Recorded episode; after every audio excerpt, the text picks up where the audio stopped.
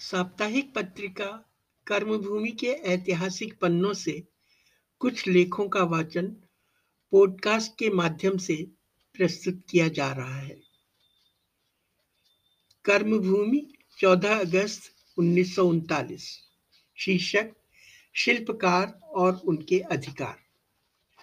स्वतंत्रता के इस युग में, जबकि दुनिया के कोने कोने में व्यक्ति व्यक्ति में स्वतंत्रता की भावना जागृत हो तब यह स्वाभाविक है कि गढ़वाल के शिल्पकार भी अपनी जातीय स्वतंत्रता के लिए व्यग्र हो।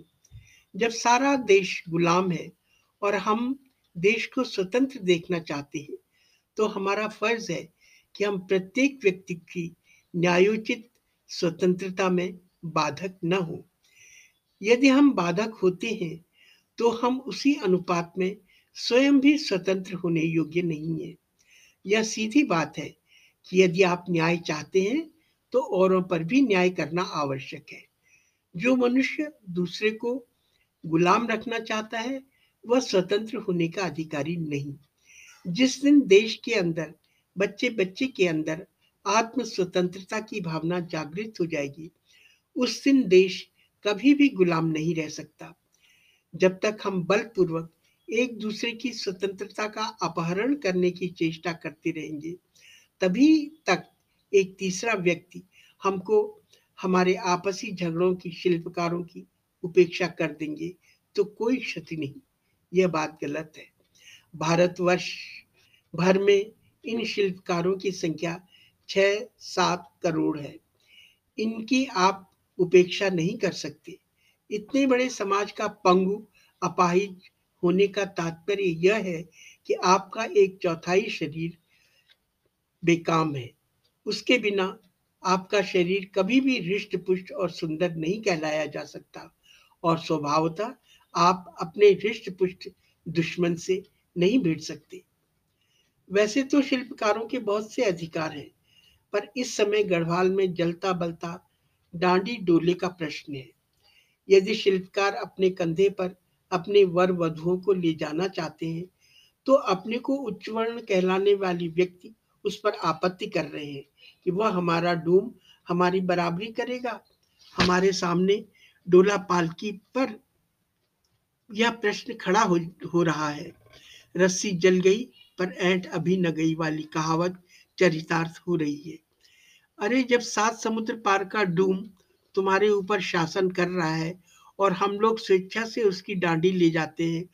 कुली बेगार के जमाने में सरेआम उसका कमोड उसके गोष्ठ युक्त मंजूषा हमारे बड़े भाई धर्म ध्वजों ने जो आज अपने शिल्पकार भाइयों की दूल्हा डांडी ले जाने में बाधक हो रहे हैं अपने सिर पर ढोया है। सवर्ण हिंदुओं का कहना है कि चूंक के शिल्पकार सदा से अपनी बारात पैदल ले जाते थे तो अब भी इन्हें पैदल ही ले जाना चाहिए। हमारी बराबरी नहीं करनी चाहिए।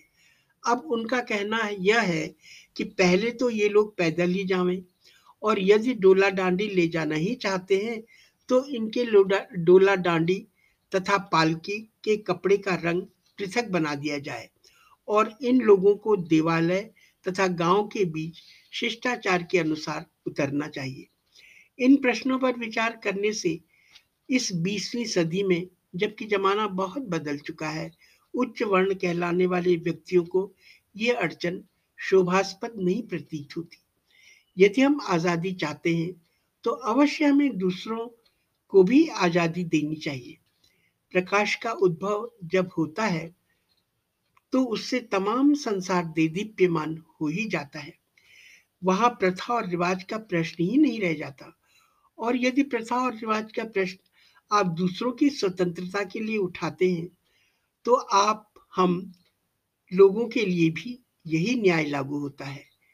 क्योंकि भारत सदियों से गुलाम है तो आपको, हमको भी स्वतंत्र होने का कोई हक नहीं।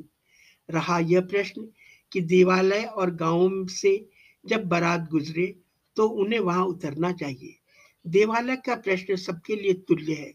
वे भी उसी देवता और धर्म के उपासक है। जिसके आप। अतः यदि वे अपने देवता को तुष्ट रख करना चाहते हैं तो उतरे। नहीं करना चाहते तो उनकी इच्छा। यदि वह देवता सच्चा होगा तो स्वतः उनका सत्यानाश करेगा। गाँव में उतरने का प्रश्न भी पारस्परिक सदिच्छा पर है। गाँव में बारात उतरती है, उसकी आव भगत भी की जाती है। यदि आप आव भगत के लिए राज़ी हैं तो अवश्य उन्हें उतरना चाहिए। पर यदि आप तिरस्कार करने की भावना से उतार रहे हो तो यह प्रश्न आपका गलत है। और यह मान भी लिया जाए कि गाँव के सम्मानार्थ उन्हें उतरना ही चाहिए तो इसका यह तात्पर्य कदापि नहीं होना चाहिए यदि गाँव और देवालय से सौ गज की दूरी से रास्ता जावे तो उन्हें उतरना ही पड़े, जैसा कि आजकल किया जा रहा है।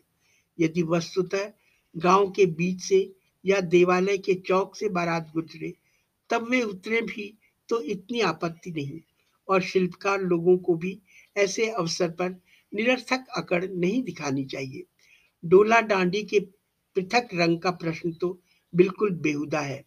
हम शिल्पकार भाइयों से अनुरोध करेंगे कि पृथक रंग का होना राजनीतिक भूल होगी और भविष्य के लिए भेदभाव का एक सूचक होगा। अतः ऐसा कदापि नहीं होना चाहिए। इससे तो डोला डांडी का न निकाला जाना ही अच्छा है। आशा है कि यूपी सरकार भी हरिजनों के इस न्याय प्राप्त अधिकार पर ध्यान देगी और उसे हर संभव तरीके से इन मामले को तय कराने की कोशिश करनी चाहिए। उदयपुर, तिमल्याणी की बारात में भी सरकार की तरफ़ से काफ़ी शिथिलता रही है। सुना है कि तिमल्याणी की बारात पुनः शीघ्र निकलने वाली है। आशा है कि उदयपुर की जनता इस निरर्थक, अधिकारहीन अड़ंगेबाजी को न कर शांति से बारात निकलने देगी और पुनः एक बार अपनी उदारता नीति परायणता का परिचय देगी। सरकार को भी सतर्कता, परिस्थिति का सिंहावलोकन कर न्याय की रक्षा करनी चाहिए। धुलिया।